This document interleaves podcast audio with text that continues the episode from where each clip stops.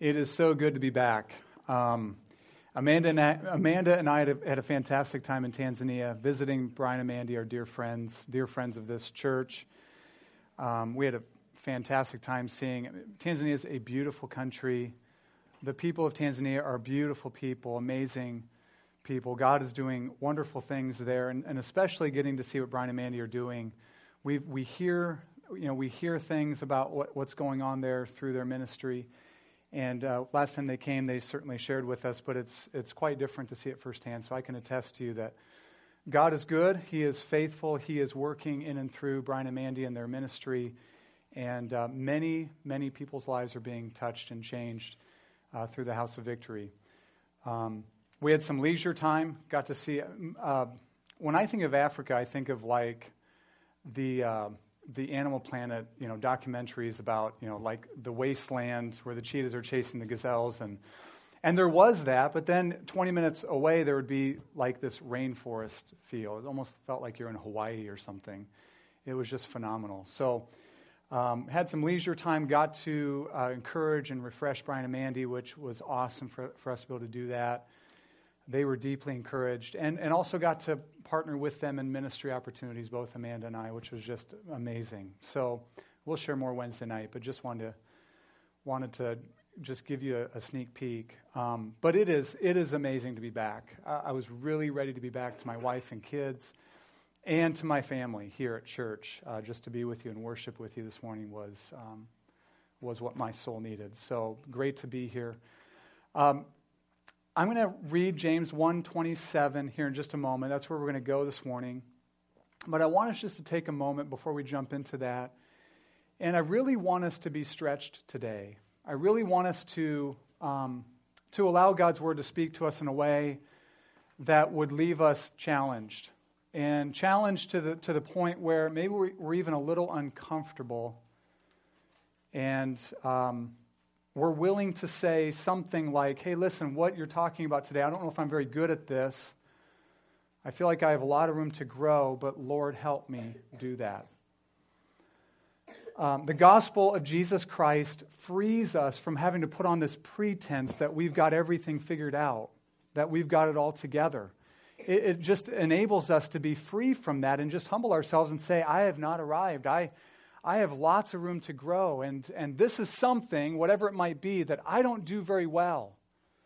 But by God's grace, He will cover my failures and give me grace to change. So that's what, that's what I'm hoping God does this morning. Um, I want to read James. Actually, I'm just going to read James 127, and actually not even the entire verse. And then let's pray and uh, talk about this verse for just a bit. James 127 says this. You can follow along in the bulletin or, or open up your Bibles and follow. It says, Religion that is pure and undefiled before God the Father is this to visit orphans and widows in their affliction. We're just going to stop right there. Let's pray. Father, I thank you for your word, how it addresses us. And you are God, and you have the right to um, shake things up a bit in our lives and to correct us when we're off and to give us instruction and even give us commands that may not sit well with us, and that is perfectly okay because you're God. So, Lord, I just pray this morning that by your Spirit you would give me grace to speak accurately about this verse, that by your grace you would open up our hearts to receive what it says, and not just be hearers of the word, but doers of it. I pray that you would come down, Holy Spirit, and be our teacher. As I open my lips, I pray you'd fill them with words from you, the notes that I prepared, and even things you might bring to mind. I pray that you would speak this morning. And I pray that we as your people would, would have ears to hear and hearts ready to respond as you would direct us and lead us. In Jesus' name, amen. This verse, James 127, and probably a few other passages, I think of like Micah 6 and Isaiah 58, are oftentimes passages that are used to promote what is often called the social gospel. That the main effort of Christians ought to be to feed the poor and clothe those who don't have clothing and to take care of the sick around the world, all of these kinds of things, right? Drill, um, drill wells in different, different towns in Africa and things like that. These, these passages, James 1.27, Isaiah 58, Micah 6, and some others too, are used to, to promote the idea that that is the main effort that Christians ought to give themselves to. Um, I don't agree with that, but see, there, there's, there's two ways we can respond to that. We can respond by utterly rejecting any kind of social involvement in the world, feeding, clothing the poor, drilling wells in Africa, all these kinds of different things, taking care of orphans and widows, those kinds of things. Or we can say, no, that is really important. We just need to get the order right. Two weeks ago, Jason taught on uh, James 1 18 to 25, verse 19 to 25. And in that passage, it talks about how uh, through faith in Jesus Christ, or we receive the word of Christ, the word of God with meekness, with humility. And when we receive the word of God with humility, it's able to save our souls. It brings salvation. And then he says, But don't be hearers of the word only, but be doers of the word. So we receive the word of Christ with humility, that Jesus Christ is the only way to God, and he suffered and died in our place on the cross. He was buried, he rose again. We trust that. We humble ourselves underneath that, and it brings salvation to us.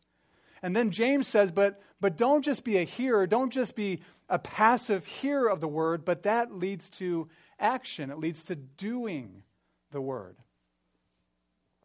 Since we have been saved through the hearing and receiving of God's word, verse 27 shows us that the inevitable and necessary life that follows is pure an undefiled religion before God the Father and is caring for widows and orphans in their distress. I think we could say that pure and undefiled religion means the same thing as a pure faith in Jesus Christ, having a true faith in Christ.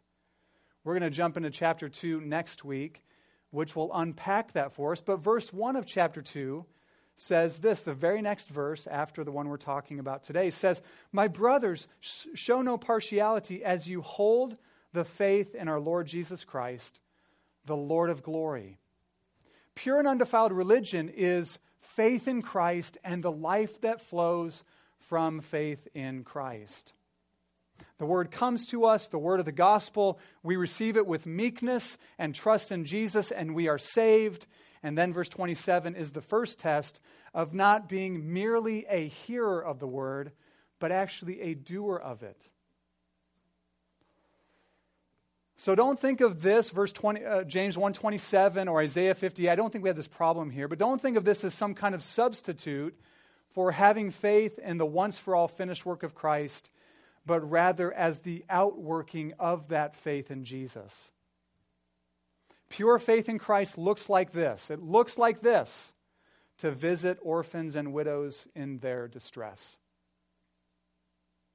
That's what James is telling us. Pure and undefiled religion or faith in Jesus looks like caring for orphans and widows in their distress. I want to ask three questions for the remainder of our time.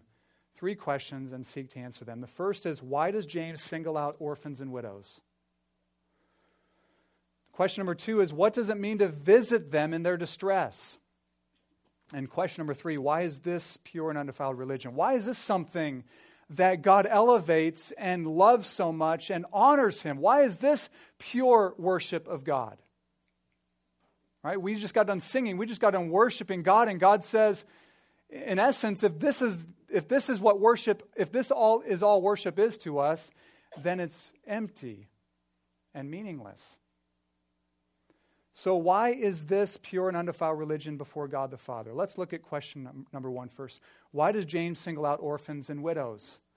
In the Bible, there's many commands to share with all in need, to weep with those who weep, to pray for the sick, to love all people, to love everyone, to care about everybody. There are also commands to especially love other believers, other brothers and sisters in Christ. We are called to do that. But let's put that aside for just now, just for this morning. Here, uh, James points out people to whom we are to give special attention. I don't think it's by accident. I don't think James is just saying anyone who might have any kind of need. James is talking about a specific group, two specific groups of people. And I think we can probably expand it some, but not just anyone that we may think of that might have some kind of need. Orphans and widows represent the most vulnerable people in the time James is writing. I mean, is there anyone more vulnerable than an orphan who does not have a father and mother? In Tanzania, there are 3.1 million orphans. Many of them are, are, are, orphans because they're neglected by their parents and they're put in orphanages. But one point, I think it's 1.7 million of those orphans are orphans because their mother died from HIV or AIDS, and perhaps their dad too. Is there anyone more vulnerable than the orphan who has no parent?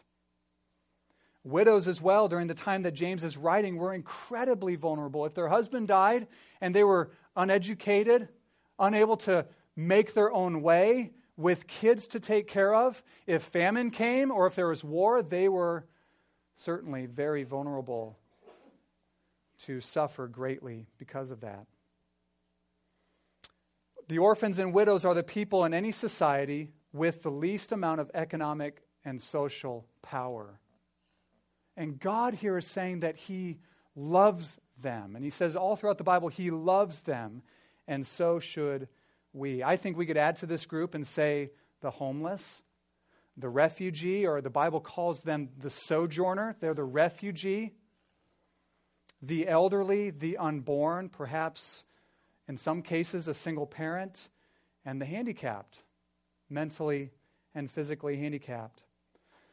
We see in several places in the Old Testament that God requires his people to defend the rights of the fatherless and the widow, which means that we are to give them what we owe them in terms of the needs that they have. That's a, that's a strange way for us to think. Give them what we owe them. That sounds strange, but that's the way that God speaks to us about them in the Bible. Listen to what Deuteronomy chapter 24, verses 17 to 19 says, You shall not pervert the justice due to the sojourner, or to the fatherless, or to the widows, or take a widow's garment in pledge. But you shall remember that you were a slave in Egypt. It's interesting. He points out, You shall remember that you once were a slave. You once were a sojourner. You once were an outcast. You once were that vulnerable people. You were once a slave in Egypt, and the Lord brought you out and redeemed you from there. there are, therefore, I command you to do this.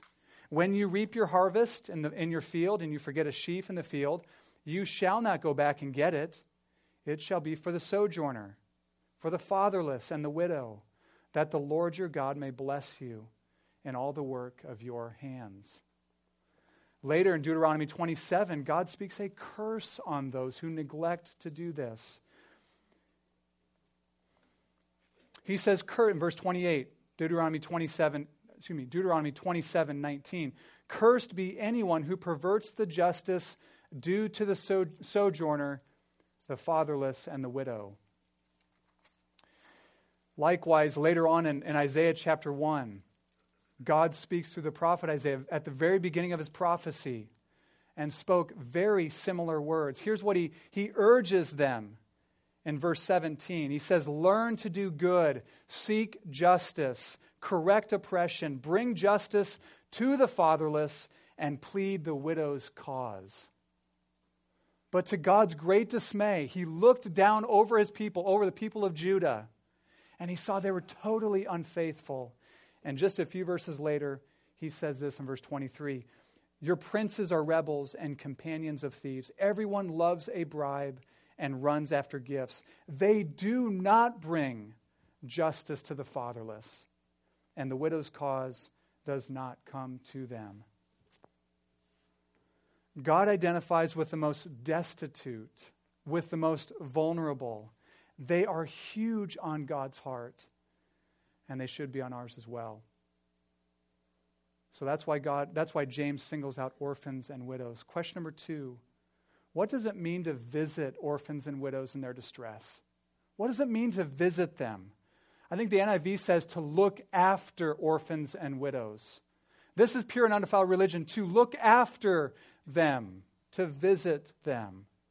The word visit here is a massive word, and I think it means to be applied not in, not in small, domesticated ways, but in large, radical, risk taking ways, ways that, that require us to sacrifice. Not in small ways, but in big ways. In other words, it doesn't mean simply to drop by and visit someone and chat with them about the weather and just check in from time to time. That's good to do, but it's more than that.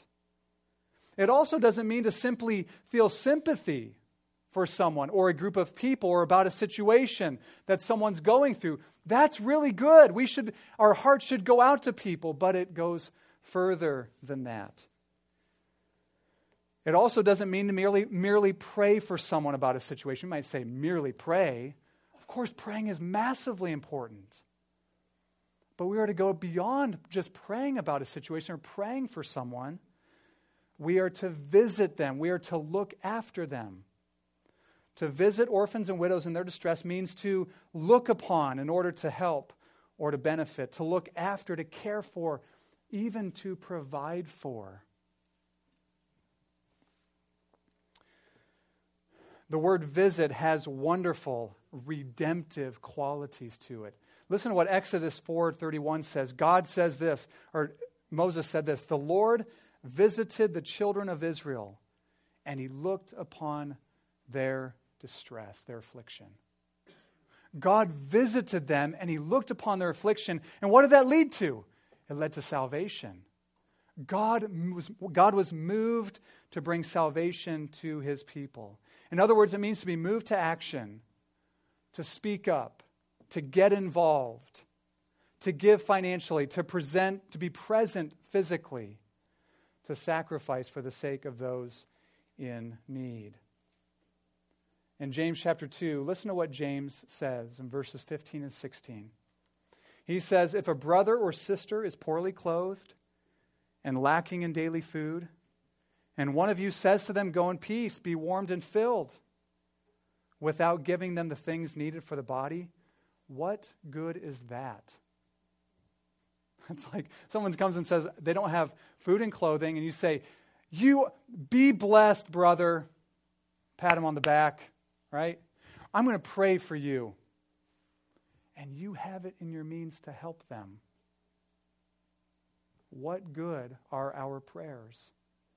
What good is our blessing if we don't give them? James just says very clearly, just says, if we don't give them the things they need.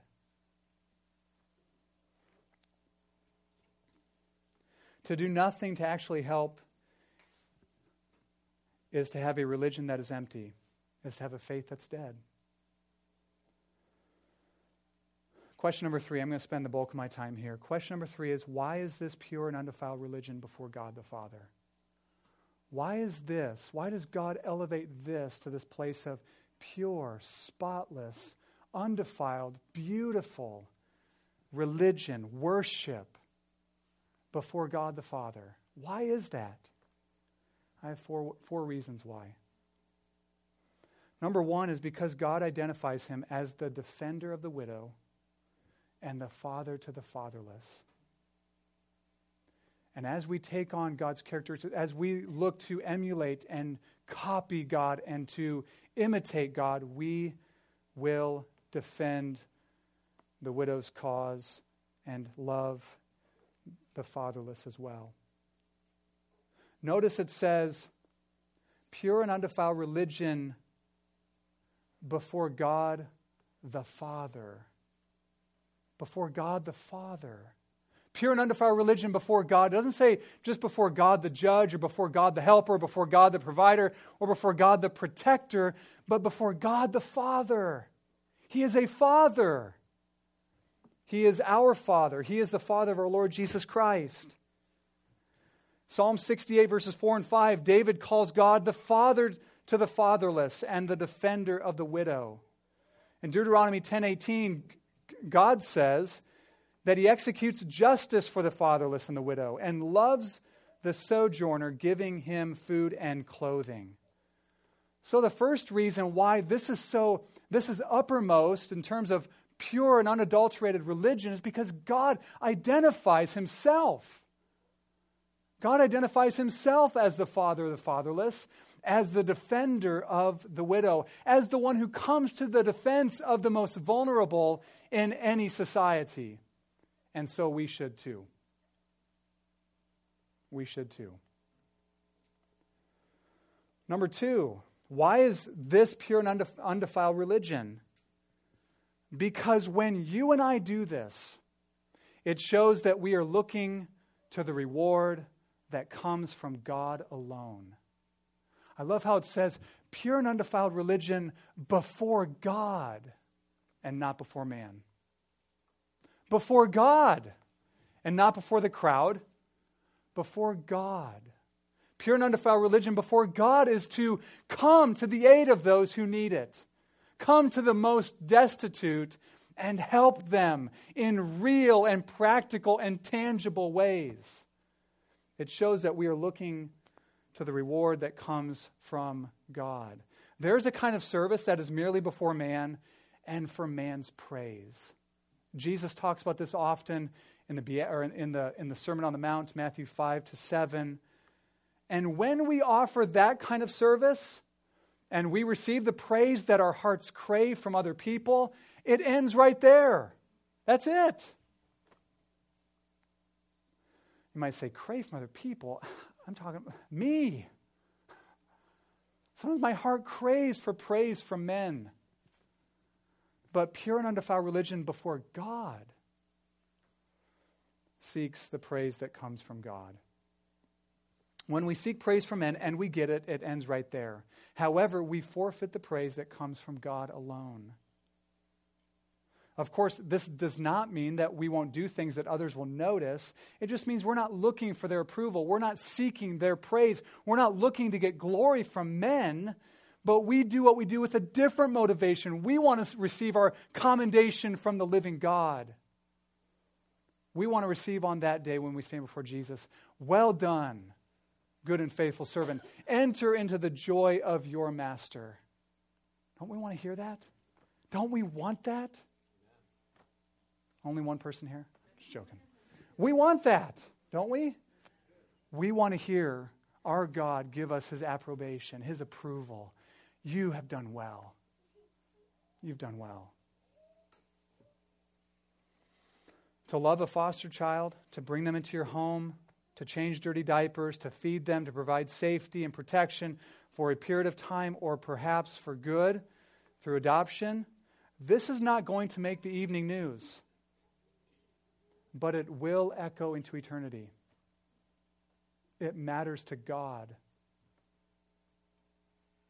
To visit a grieving widow and provide a meal for her, to help with rent, to help with things around the house, to help take care of kids, that's not going to earn you an interview with Charisma Magazine or Christianity Today. I was going to say, we need to interview that person. Probably not but it will be noticed in heaven. To give a sandwich to a homeless man, to sit down and pray with him, share Jesus with him, and give him a sandwich and a bottle of water. To give an outfit to a refugee child won't be talked about in Hollywood.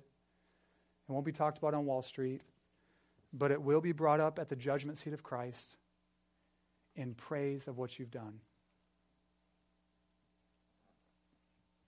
Luke 14, verses 13 and 14, Jesus says this When you have a feast, invite the poor, the crippled, the lame, the blind, and you will be blessed because they cannot repay you. Now, that doesn't make any sense if you stop right there. You're going to be blessed because they can't pay you back. Listen to what he says next. For you will be repaid at the resurrection of the just. You will get your reward, which will be so much better than all the accolades of men. And it will go on forever and ever and ever.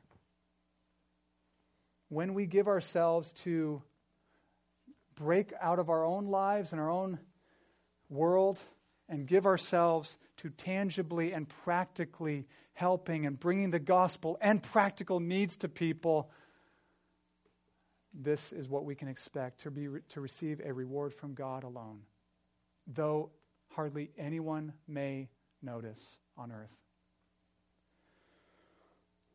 Why is this pure and adulterated, pure and undefiled religion before God? Number three, it shows the gospel of God's grace. And this really gets to the heart of the matter.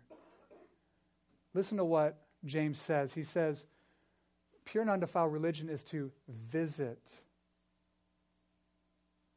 orphans and widows in their distress, it's to visit them.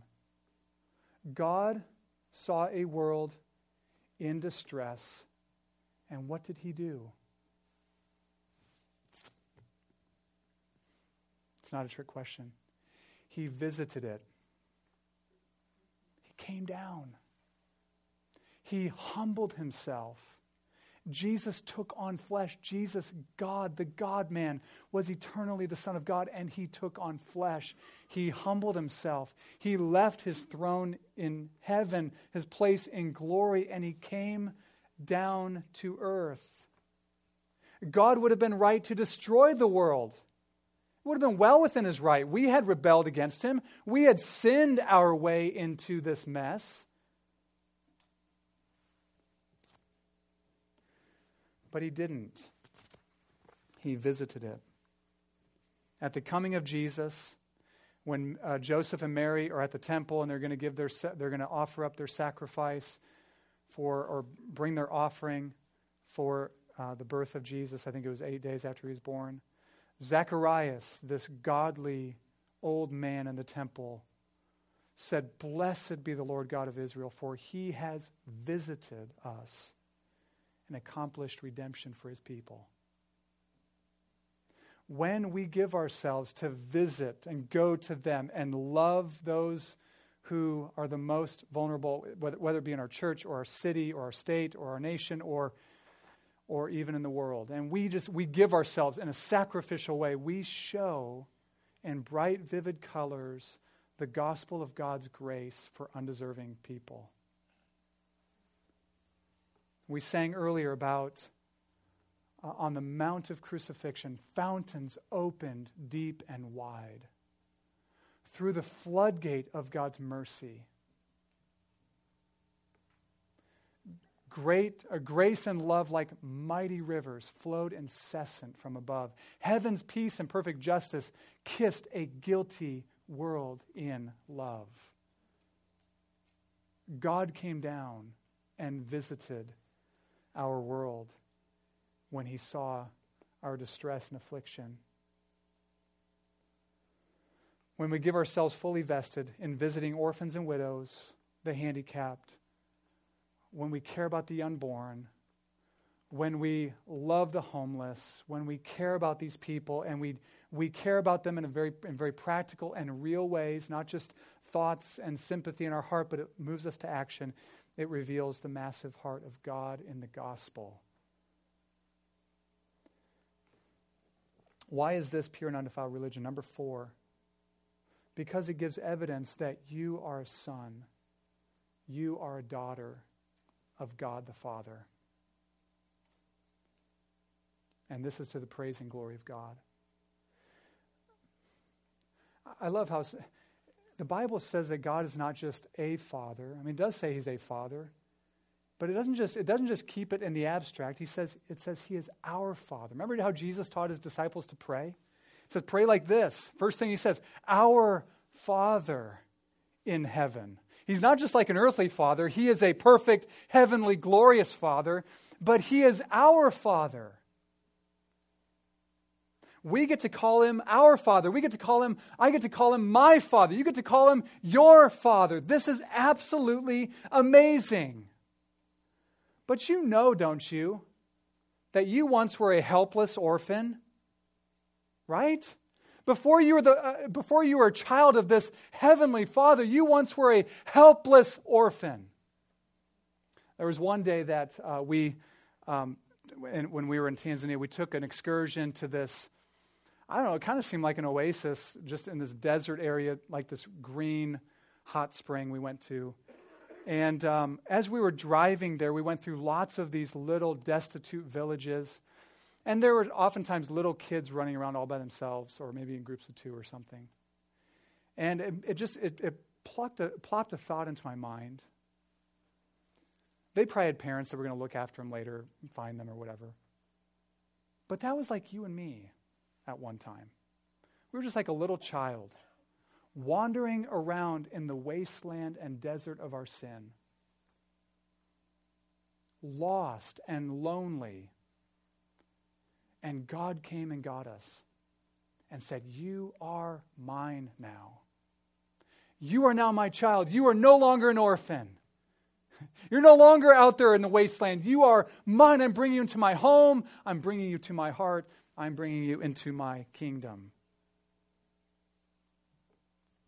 You and I were helpless orphans wandering around, and the Father did not leave us to ourselves. If you are saved through the blood of Christ, if you trust in Jesus, you have to know this morning that that was you at one time, and God came and got you. You wouldn't have found your way home. You wouldn't have found your way to Him. He came and got you. Had we been left to ourselves, we would have died fatherless. We would have gone to the grave. We would have even gone to hell, separated from our Father in heaven. But God would not let that happen. Ephesians 1 says, In love, God predestined us to adoption as sons through Jesus Christ to the praise of his glorious grace. This is all to the praise of his grace. Romans 8 says, For you did not receive the spirit of slavery to fall back into fear, but you received the spirit of adoption as sons, by whom we cry, Abba, Father.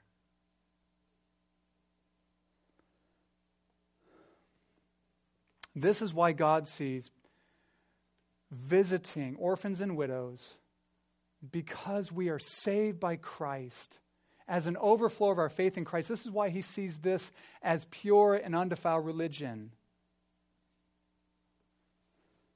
Because he's the defender of the widow and the father to the fatherless. Because it shows that we are looking to our reward that comes from him alone. Because it shows the gospel of God's grace to a world around us. And because it gives evidence that you and I belong to our Father in heaven. That his seed is in us and that the apple doesn't fall far from the tree. Right? We are acting like him. We are living like him. We are taking up his cause. We're taking up his causes. So, don't close your heart to the most vulnerable. Have you done that? I don't mean that you on purpose have turned away from them and said, Oh, those people, I'm not going to do anything to help them. But have you gotten so caught up in your own life that you have essentially closed your heart to them. Don't hide yourself from their need. Isaiah 58, verse 7, talks about uh, uh, what, what true fasting is it's to feed the homeless, it's to help those in need. And then at the end of verse 7, it says, and to not hide yourself from your own flesh. I think what he means by that is they're a human being made in the image of God just like I am. Right? We're cut from the same cloth. Don't hide yourself from their need. I so often do this. I do. I don't want to, but I just do. We get so comfortable in our nice Christian enclaves and we just think out of sight, out of mind. But hopefully, we see now that this is unthinkable. We can't do that. You have received such grace from the author of life such grace. Freely you've received, Jesus says. Now freely give. Give the gospel and give what you have to help others in need. So, who are these vulnerable people? Uh, I really, I'm really kind of done. I'm just praying that God would show us what does this look like? Who are these people? It is, it's the unborn. Is there any more vulnerable group of people in our nation than the unborn whose mother is considering having an abortion. Over a million a year just in America. It's kids in the foster system here in America. Tons of them, thousands here in Iowa. It's overseas orphans. I mentioned 153 million. I think like 18 million overall in the world that are orphans because of AIDS and HIV. It's the grieving widow who's just lost her husband and doesn't know how she's going to make it for the next 20 or 30 or 50 years. It's the homeless. It's the refugee. It's those that have moved here because they've come from war, torn countries and they're looking for refuge, seeking refuge. It's the single mother in dire straits. I realize they're, not all single parents are there, but there are some. There are many single mothers who just not sure how to make ends meet. It's the elderly. The elderly in our, in our culture, I think, are largely overlooked. It's the handicapped, physically and mentally handicapped. I pray that we would have a religion that is pure and undefiled. And I pray that God may help us and grant us the ability to love and care for the helpless child and the desperate woman and the handicapped and the elderly and the homeless. There are many others we should help. There are many other people we should help. We should love all people and help all people as often as we can. And God is able to give all grace to cause us to abound in every good work. But if we neglect these, I think James would say our religion is empty. It's empty. But when we, as adopted sons and daughters, get involved, we are simply acting like our Father, who got involved with us and visited us in our distress when we were lost and wandering in our sin. And left to ourselves, we would, certainly would have died in our sin and received the just penalty of our sin. But he got involved. This is pure and undefiled religion. This is a living faith. And so let's ask God how he would have us get involved. Small ways, big ways, I realize not everyone's called to adopt. Not everyone's called to start a new ministry. But what are ways we can get involved and give honor and glory to our Father? Let's pray. Father, I thank you so much for your word. I thank you, God, that um, I thank you that you got involved with us. God, my heart was just so moved during worship today as I, as I thought of the deep love. No love is higher. It's not, there's no love wider, no love deeper, there's no love truer than your love.